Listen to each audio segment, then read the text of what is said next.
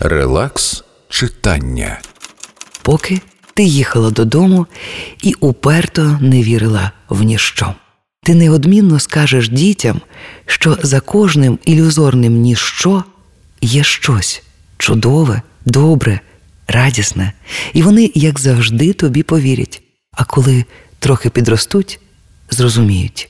І вигадуватимуть зимові історії разом із тобою. Може, навіть самі колись сплетуть тобі теплі шкарпетки на ноги, щоби тобі завжди було по-зимовому тепло. Бо взимку, ти знаєш, дуже особливе тепло. Воно пахне любов'ю і затишком. І казкою, зимовою казкою. Надійка Гербіш. Теплі історії до кави. Релакс читання.